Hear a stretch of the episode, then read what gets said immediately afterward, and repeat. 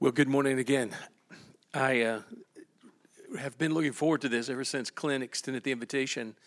Um, we were here, I think maybe this second Sunday uh, when you just were beginning, and to be able to walk back in and to, to feel the energy, the love, the uh, the sense that uh, something very special is happening through Seven Mile Road, Waltham. So it's just good to be here.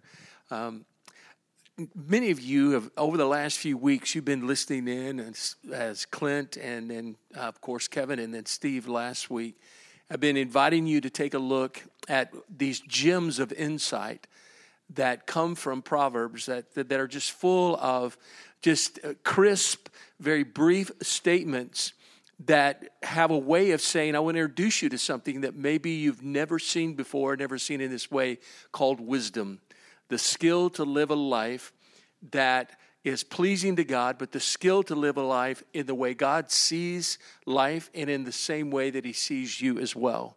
So, we're going to jump back into that study this morning, and I've listened to some of the messages along with you. I wasn't here, but I've listened to them uh, over the broadcast. And so, I want to just invite you to pray with me first, and then we're going to jump right into where we're going to be headed this morning, okay? Father, these are not just uh, the passing of moments. Already we've experienced uh, your love through others. Uh, we've been able to lift up our, uh, our heart to you in some uh, phrases of, of uh, personal confession to you. we've experienced also the assurance of your grace and your forgiveness. Uh, we've experienced the opportunity to uh, watch others worship, even our children worship, and see the joy that they have, and that's the way it's supposed to be. Um, and for those of us who have walked uh, with you for years, th- this is something that means the world to us and continues to be a part, a big part, the center of our lives. For those that are just exploring it, Father, we would love for them to experience that same joy and that same closeness to you. Thank you that you speak to us in ways that are louder than words. You speak to us in the depth of our hearts, into our very souls. And we would pray we would hear that today from your wonderful, timeless, totally trustworthy word. In Jesus' name, amen. Now, I mentioned the fact that um, uh, Clint and Kevin and Steve have been taking you through this wonderful series on Proverbs, the way of wisdom. Now, there's one very distinct, obvious difference between them and me, and that is they're much, much younger. But that gives me an advantage in this way. Whenever I think about with children, and I think about my own children, I have three adult children, and we have 10 grandchildren. After 46 years of marriage, we've, we've walked a lot of path. We've been through a lot of life.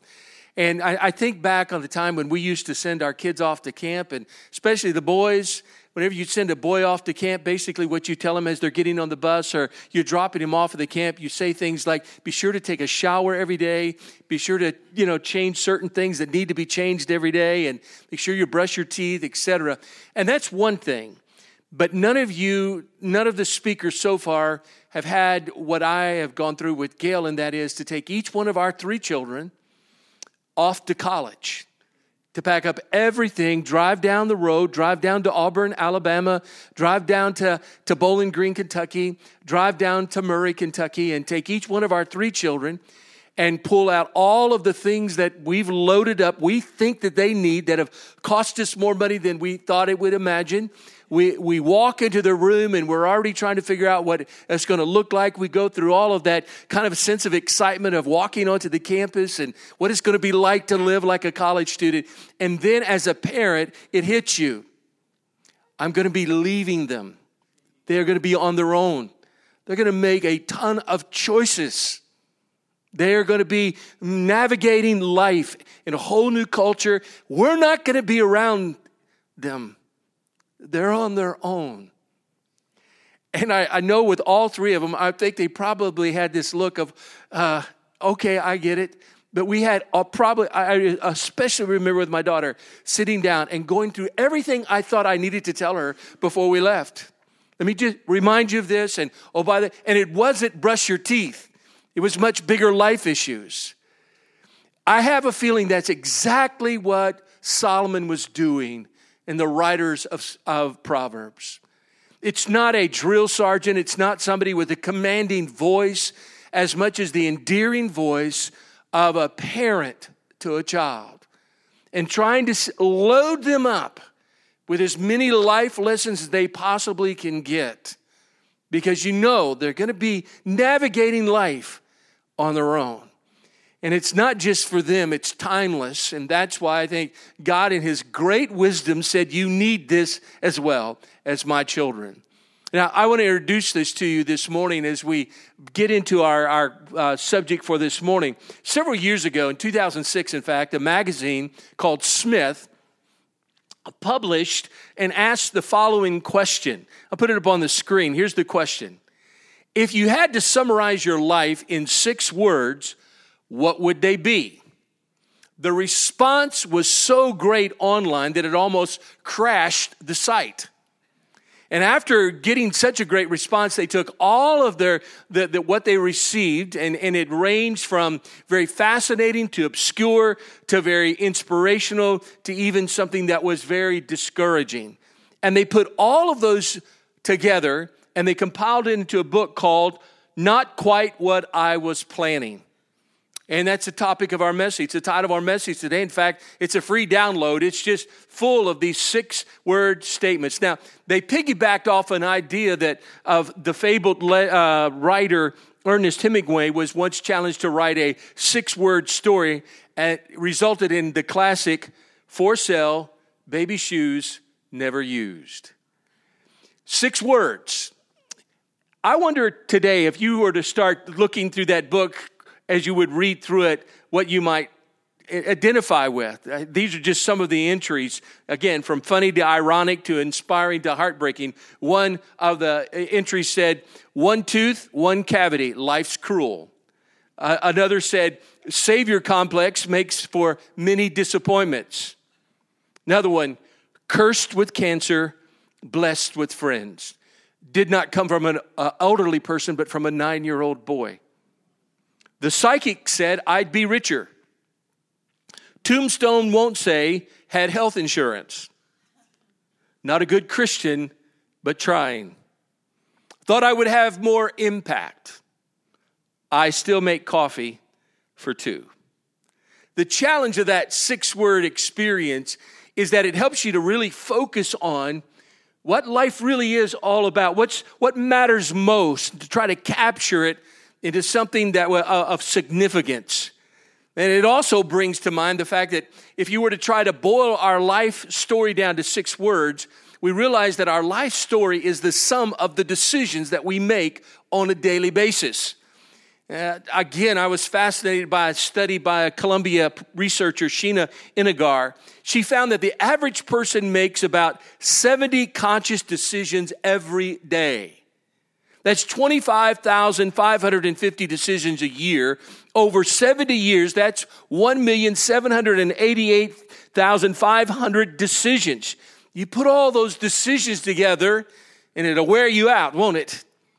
Choices are something that we, we love, and it's also something that scares us because our choices are what determines the sum of our lives. It can be paralyzing at times number of choices. And we live in a day, an unprecedented time of all kinds of options. We also live in a day of a lot of confusion and chaos about what we should do and how we should live. And there's all kinds of competing voices out there. And, and sometimes it, it be overwhelming, even in a restaurant. Have you ever found yourself in a restaurant? They bring you the menu, and you look at the menu and you're going, I don't know and you look at, we have a wonderful place in North End we love to go, Limoncello's. It's in, in the North End. It's a wonderful Italian restaurant. And we take a lot of our friends there. They bring the menu out and you look at it and you, number one, you're trying to understand what they've really put on the menu. And as you're reading through it, and you know what I always do? I always ask the waiter, what would you recommend? Have they ever recommended something to you that says, no, you don't want that? Every entree on there is what? That's great excellent choice. It's almost like they're trained to never say anything negative about anything that's on the menu. But all of us realize that it's not just in some simple way with menus in a restaurant. Every single day, we're faced with choices. And sometimes when we look at those choices, while it thrills us, it scares us. And because after our choices, do you not do this? Was that the right call? Did I, did I miss out? Did I miss something there? Is that really the best option?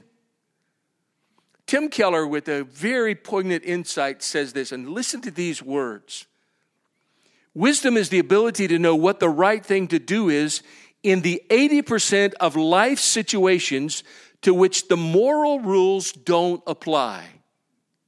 For most of the decisions you have to make, the moral values, whatever you think they are, don't apply. Because there are three, four, or five different things that are options, and they're all allowable, they're all moral. Which is the right one? In every area of our lives, the work area, the love area, the marriage, the family, we have decisions we have to make. And if we don't make them wisely, we're going to blow up our lives in the lives of people around us. That's our dilemma. All these choices, all these decisions, and it's not about a moral decision, it's about making a wise decision. What is not right or wrong, but what is the wisest thing to do in light of God's preferred future for my life? That's the big question. Brings us to our message today. Aren't you glad we're finally going to get there? Because some of you are already kind of wigged out about all the decisions you're trying to make even right now while I'm talking. Am I going to listen to this guy or am I going to think about what's going to happen later on? I hope you choose to listen. I was uh, caught by, uh, before we get into our text actually today, by these words in Proverbs 16, verses 1 and 2. The plans of the heart belong to man, but the answer of the tongue is from the Lord. In other words, the Lord has the final word. Okay? In other words, check out what he says. Let his word be the final word. All the ways of man are in his are pure in his own eyes. All of us fall in love with our own opinions. We're convinced we're correct, but the Lord weighs the spirit. He probes the heart to check out why are we making that decision? What are the true motives? This last week, I was driving through Norwood, and as I drove through, I passed by this church corner. And this was the sign on the street corner of the church. Here's what it said Hope, how is that plan of yours working out? Google Jeremiah 29 11. I don't know if you know that passage of scripture. I know the plans that the Lord has for you, plans to prosper you and to, to bless you. I wanted to go and I wanted to take that sign and put on it how is that plan of yours working out? Google Proverbs 3, verses 1 through 12, because that's where we're going to be headed this morning. So, with that in mind, and actually, these 12 verses, as I walked through them and as I listened to others speak into it and help me get a greater understanding, these 12 verses actually is kind of a mini version of the entire uh, book of Proverbs. All the major themes are right here. So I want you to follow along, and if you want to take notes, fine. If you want to remember some of these things that we're going to share this morning, not my opinions, but this is God's final word. This is how to build a life lived well. And, and we have to understand that the Bible is not a, it's, it's not a book that is full of good advice. It's about a story, a redemptive story that He wants you to be a part of. So, as we're reading this, this isn't just good advice. This is God saying, This is how I think I can redeem your life and turn it into a far greater story. Okay? Are you with me? Okay, with that in mind, let's read through and we'll make some uh, comments along the way. Here's what he says Proverbs 3, beginning at verse 1. My son, there's that relational, endearing tone do not forget. And he's not talking about in terms of your memory, but in terms of ignoring. Uh, one of the great things about finding the Proverbs is that it, it says wisdom is available, but there's another truth that we find through Proverbs that wisdom can be ignored. We can say, there's really nothing there for me. And he's saying, don't forget. And, and, and, he's not talking about something, he said, don't forget my teaching. He's not talking about something that, that he says, I've come up with. He's saying, no, I'm going to pass on to you what I have learned from God, life lessons. As I've even studied those first five books that we call the Pentateuch, that was something that Solomon had been able to digest in his own heart. And he says, I want to pass this on to you how it's been played out in my life. And he says, My life has been saturated with the wisdom that's greater than my own, and I want to pass that on to you. This is proven God given wisdom. Don't lose sight of this. I, I go back to that college moment. I remember the last word I said to my youngest son. I said to him, Remember who you are. That wasn't about his identity as my son but that he was God's child, that he was a Christ follower. That's what you hear here. Don't forget, but keep, make every decision in light of this filter. Say no to all the things that would draw you away from this. For length of days and years in life and peace, they will add to you. He says, if you, you follow what I'm telling you here, it's going to put life into your life and so that it'll be full. And then he goes on and he says, Well, here's what that teaching is all about. In verses three and four, he says, I want you to know what that the essence of that teaching is. Let's read it. Verse three. Let not steadfast love, let not steadfast love uh, be lost from you. Hold on to it. You know, what he's saying there, and it's one of the favorite words in the Hebrews, chesed. And it's, it's a word that combines a lot of different things. It's a, a kindness and a sensitivity, and it's the ideal of bringing relief into another person's life. Don't let steadfast love and faithfulness forsake you. And faithfulness there being something that is trustworthy and reliable and firm. Don't lose your grip on these two things. Instead, he says, bind them around your neck and he's saying, put them in the center of your life, like something that's very precious, and, and build your life around these things. Constantly meditate on them. Write them on the tablet of your heart. Let the posture of your heart be towards them that you embed them, that they influence every choice and movement of your life. And if you do that, you will find favor, grace, and good success. There's a promising reward here of your reputation with God and with man. Do you hear what he's saying? He said, Here's the essence of my teaching that I want you to never forget, and I don't want you to forsake, lose your grip on. Your life, let it be marked by the fact of his great love for you that you share and express towards other in the same way he expressed his kindness towards you. And faithfulness, that you live a life that reflects the fact that he has taken your life and changed it from the inside out. You belong to Him and He's shaping your character. So let's pause for a minute. This is just kind of the opening part of this entire passage that He's advising, instructing, and sharing with His Son. Here's the big takeaway that I would encourage you to remember. Here it is. If you want to live a life well, if you want to get on God's plan for your life, you want to help make the right decisions choices, options. The first thing to think about, based on what he's saying here, is I'd, I'd summarize it this way Pursue a life defined by God's steadfast love and personal integrity. He's saying, let your life be shaped. Don't let these things be absent from your life. Pursue this. Let this be the banner, the filter, a life of steadfast love. Remembering his love for you, his covenantal love. He's not going to stop loving you. Let that love flow out of you in the same way that it, God's love has flowed over you. All right? Okay, that's kind of the first big nugget here. Let's go to a little bit further. All right? Here's where we get into some of the most well loved verses in all of Proverbs, beginning at verse 5. Trust in the Lord with all your heart and do not lean on your own understanding, but in all your ways acknowledge Him, and He will direct your paths. Uh, there's so much here.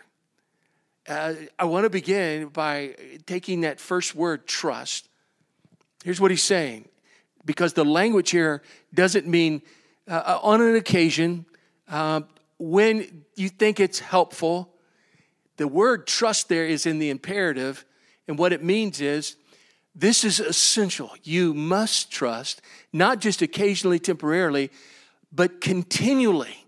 This should be a part of every decision. Trust the Lord with all your heart, without reservation. Trust the Lord with all your heart. And do not lean upon your own understanding. When he says lean, he's not talking about incline. He says don't look to it for support alone. He's not saying that you shouldn't have rational thought. When he's telling us not to lean upon our own understanding, he's not saying that you shouldn't be a thinking person. Because in fact, in other places in Hebrews, I mean in Proverbs, it says, understanding will guard you. He's not against understanding. It's good to use your rational thought. Think through those options, think through those decisions. There's nothing wrong with that. What he's saying, though, is what's dangerous is when we start putting the full weight on our own understanding. Because our own understanding won't bear the full weight of all the reality that we're surrounded with. It can't handle it. Your understanding and my understanding. Let me put it this way trying to get the full understanding that God has into your in, in, on your own is like trying to cram a grand piano in a janitor's closet. You don't have the capacity that he has. And he's saying, don't lean upon it. Don't, don't rely upon that. Instead, and it, it's counterintuitive, that your understanding will only take you so far, but it's not capable enough, competent enough to explain the mysteries of life, to deal with all the challenges of life. It's just not big enough to handle all the craziness of life. No, in all your ways, acknowledge Him. And the idea of acknowledging Him there is the idea of showing a certain respect and inviting Him in and saying, God, I need your counsel on this. God loves to give us counsel. He says, I want to, I want to, I want to, I want you to speak into this, God. I don't, I don't want to try to make sense of this on my own. Isn't it interesting? He says, Lean not upon your own understanding, but in all your ways acknowledge Him. Isn't that what prayer is really all about? Isn't prayer saying, I'm not going to lean on my understanding? God, I'm inviting you to this. I really need you to speak in this. I really need your counsel. I can't figure this out. I can only go so far with this. So, what is he saying here? As you're making your way through life with all these choices and options, it is absolutely essential that you put your confidence, that you look beyond yourself and your own understanding, that you trust God's greater wisdom and you lean into that and you invite Him in to speak into that situation in every detail of your life, in every decision. That's what He's saying. Invite Him in regards to a financial decision, a marital, relational decision, how you raise your kids, what choices you're going to make. Invite God into that. Invite Him into it. You know, what, what are the biggest challenges? And I'm going to spend a little bit more time on this particular part of the passage today. When God is way over here and you're way over there, that's when all the challenges start. That's when we make stupid decisions. When God is at a distance and we're over here and God's over there and we don't bring Him into our lives. We want to be autonomous, but we can't bear the weight of that in terms of all the decisions we have to make. You know, you can go all the way back to the very early pages of the Bible when we hear that creation narrative about the first man and woman, Adam and Eve. And do you remember where they got in trouble? They walked with God in the cool of the evening in the garden, the super spot that God had created with them in mind. And you remember they, the, the, the tempter came and began to say, Do you really think God knows what he's doing? And begin to ask the question is God really as good as you think He is? And what did they do? They said, you know what? I don't think we can trust God. I think He's keeping something from us. And your problems and my problems, and the issues of your life and my issues of my life, all begin when we start thinking, you know, I don't know whether I can really bring God into this. I don't know whether I, He has the capacity to handle this. And when that starts happening, we become alienated. And the end result is shame, guilt, fear, and choices that end up not only harming us, but blowing other people's lives apart as well. Do you realize that the ultimate understanding when it comes to the essence of sin? Do you know what it is? We talked about this a little bit earlier about confession of sin. Do you know what the essence of sin is? And I like this definition it's a mistrustful state of being that moves us from communion to alienation by means of disobedience and pride. We're saying to God, I'm not going to trust you. And through disobedience, arrogance, and pride, we're alienated from God's wisdom and way of living. That's why he's saying it so powerfully. Trust. You've got to do this. Not just today or every once in a while. This has to be the filter. Invite God in to every decision. Every decision. There was a, a, a very famous writer, if you've uh, perhaps heard of him, he was a Yale, he was a Ivy League professor, highly re- regarded. And then he surrendered his life to serve the least of these, those who suffered with mental illness. His name was uh, Henri Nouwen. And he became very fascinated in the last years of his life with a group of trapeze artists called the Flying Rodleighs. There was something about their courage that kind of inspired him, like a parable for life with God. So one day, he actually got to sit down with them, the leader of the troop, and he was talking about their flying, and he said to them, as a flyer, I must have complete trust in my catcher. The public might think that I'm the great star of the trapeze, but the real star is Joe, my catcher.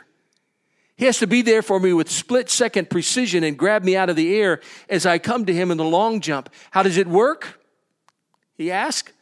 The secret, Rodleigh said, is that the flyer does nothing and the catcher does everything. When I fly to Joe, I have to simply stretch out my arms and hands and wait for him to catch me and pull me safely over the apron behind the catch bar. You do nothing, I said. That's all. Nothing, Rodleigh repeated. The worst thing the flyer can do is to try to catch the catcher. I'm not supposed to catch Joe. It's Joe's task to catch me. If I grabbed Joe's wrist, I might break them, or he might break mine, and that would be the end of both of us. A flyer must fly, and a catcher must catch, and the flyer must trust with outstretched arms that his catcher will be there for him. My part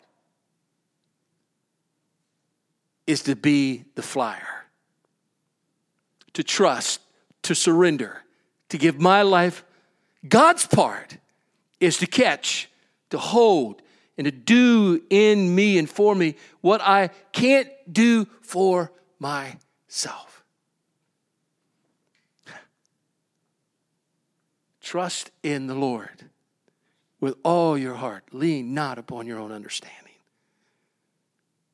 In all your ways, invite Him in, acknowledge Him and He will direct your paths. What does it mean? He will remove all the obstacles from helping you to see the best choice because He will fill you with His wisdom.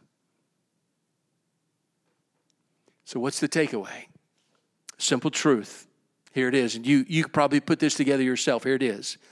Place the full weight of your confidence in God's grace, goodness, and greatness full weight. God's a He's a gracious God.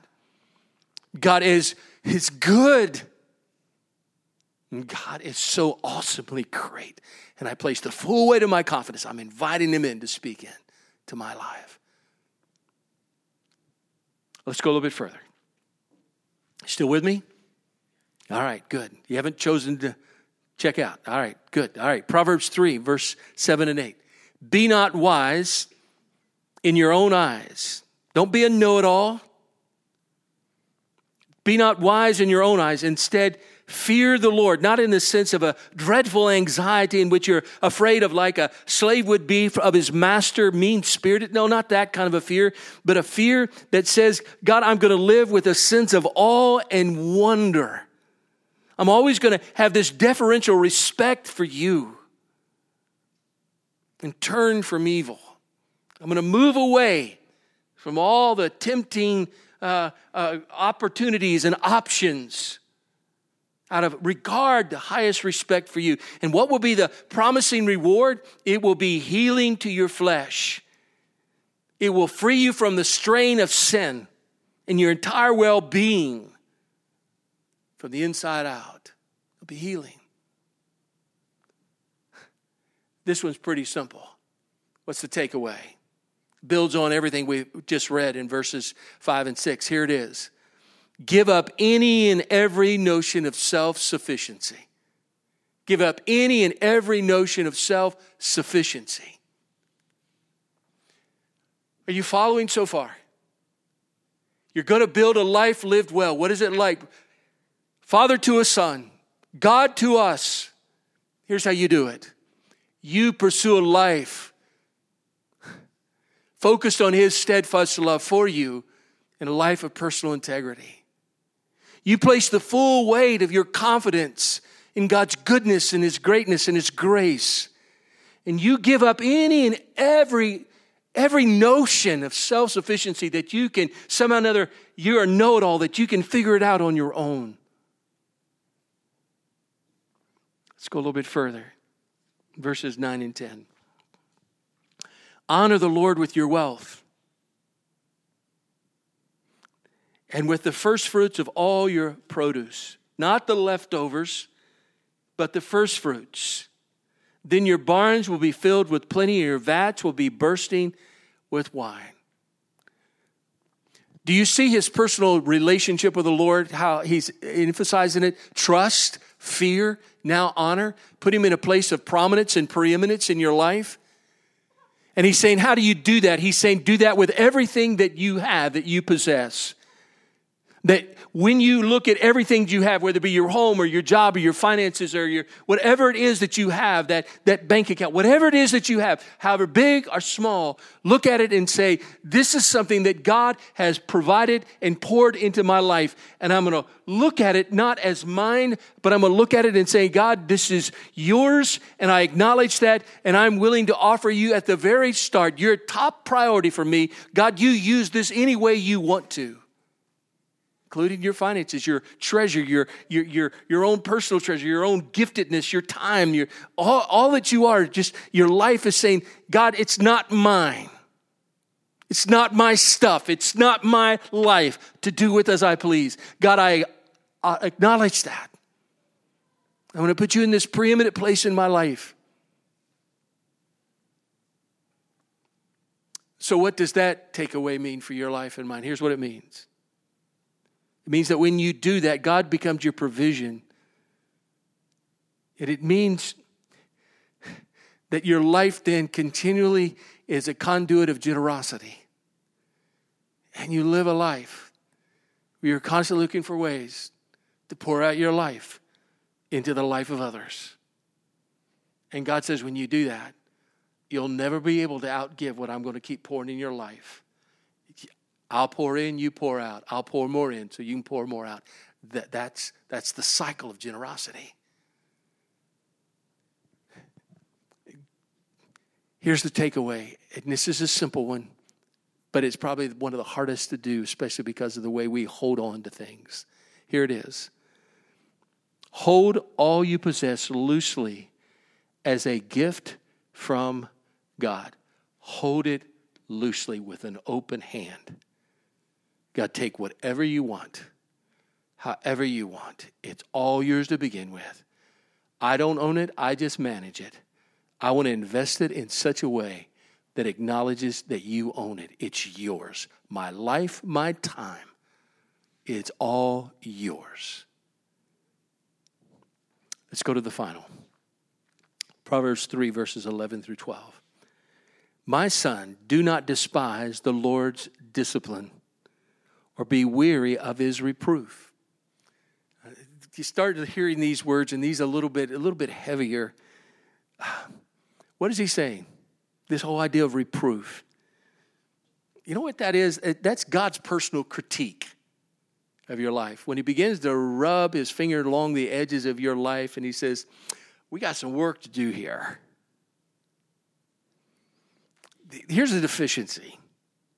Here's an area where you need to grow. This is, this is an area that's just not right where it needs to be. That's what reproof is to convince and to draw attention to and to say, let's go to work on this. Where you invite, his, invite him in to speak into areas of your life and say, God, show me where I need to grow. Show me what needs to be refined in me, what needs to be radically altered in me. Verse 12 For the Lord reproves him who he loves as a father, the son in whom he delights. This, per, this part may be the part that we have the hardest to accept, but it's the idea that we accept and learn from the difficulties and suffering of our life, not as a means of punishment, but as a means of refining us. A lot of times when we look at suffering, we say, I wonder what God's trying to teach us. I don't think that's what God's trying to do whenever we go through suffering. As what God is trying to say, look, I want you to look to me in those moments so that you can see that I'm sufficient for you in those moments. And then out of that experience, I'll show you something that I want to make in you that's not in you just yet. I love the way that C.S. Lewis illustrates this truth by noting that an artist may not take much trouble over a picture drawn to amuse a child, but he takes endless effort over his great work of the art that he loves. Lewis argues that were his magnum opus sentient, as the artist rubbed and scraped off and recommended for the tenth time, it would cry out in pain he drew the conclusion that when we complain of our sufferings, we're not asking for more love, but for less. The more God is engaged in your life, the more you experience His love, even in those moments when He says, We've got some work to do in you and in me. So, the final takeaway from this passage respond to God's loving correction with hope and assurance. With hope and assurance. So let's go back. How do you build a life that is lived well? How do you live a life in such a way that it's lived with the skill, with wisdom, that you live life as God has planned and created you to live? How do you do that? And he walks through five different ways you can begin to even pray in your own life.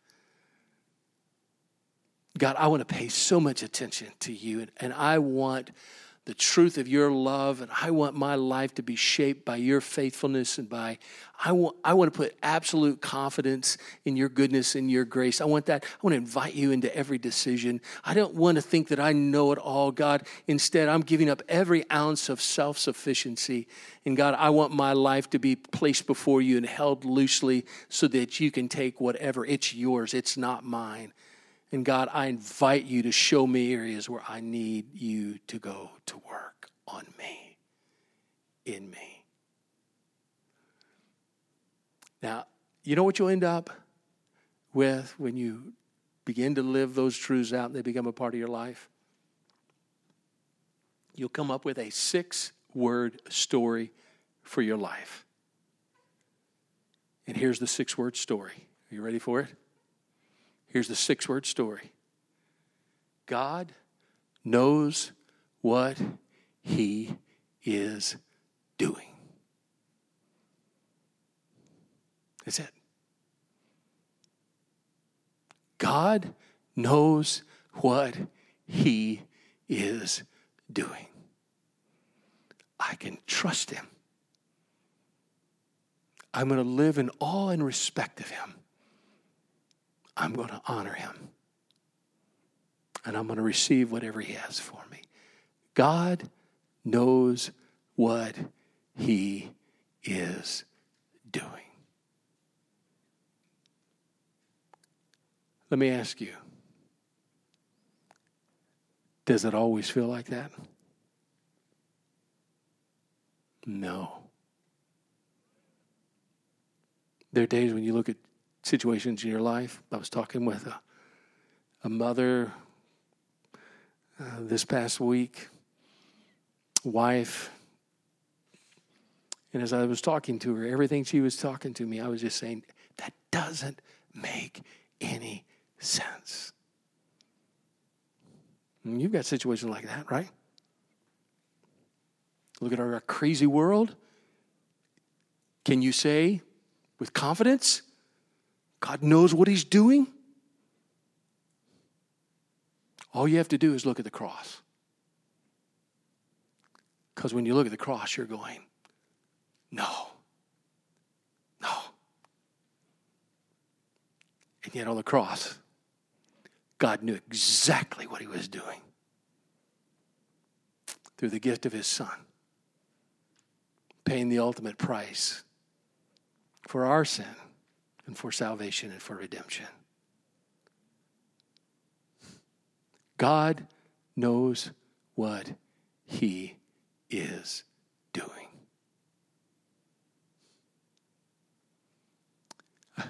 But it's all wrapped up in the person of Jesus. Listen to what Paul writes to a group of Christ followers. We close with this. Paul says, I want you to know. He's talking to a group of maybe people like you and me today. I've got this great longing in my heart for you. I want your hearts to be encouraged. I want to breathe life into you. I want you to be wrapped together in a cocoon of love. I want you to have access to all the riches of God that He has for you with full understanding to be able to receive and the knowledge and revelation of God's great mystery he's now unveiled and that mystery is Christ in whom are hidden all the treasures of wisdom and knowledge in Christ you'll discover heaven's wisdom and all the endless riches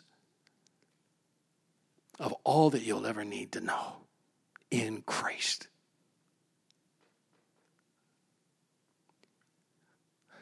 So, what's your six word story? Not exactly like I thought, or is not exactly like I planned. Or is it going to be? God knows what He is doing. Let's pray together.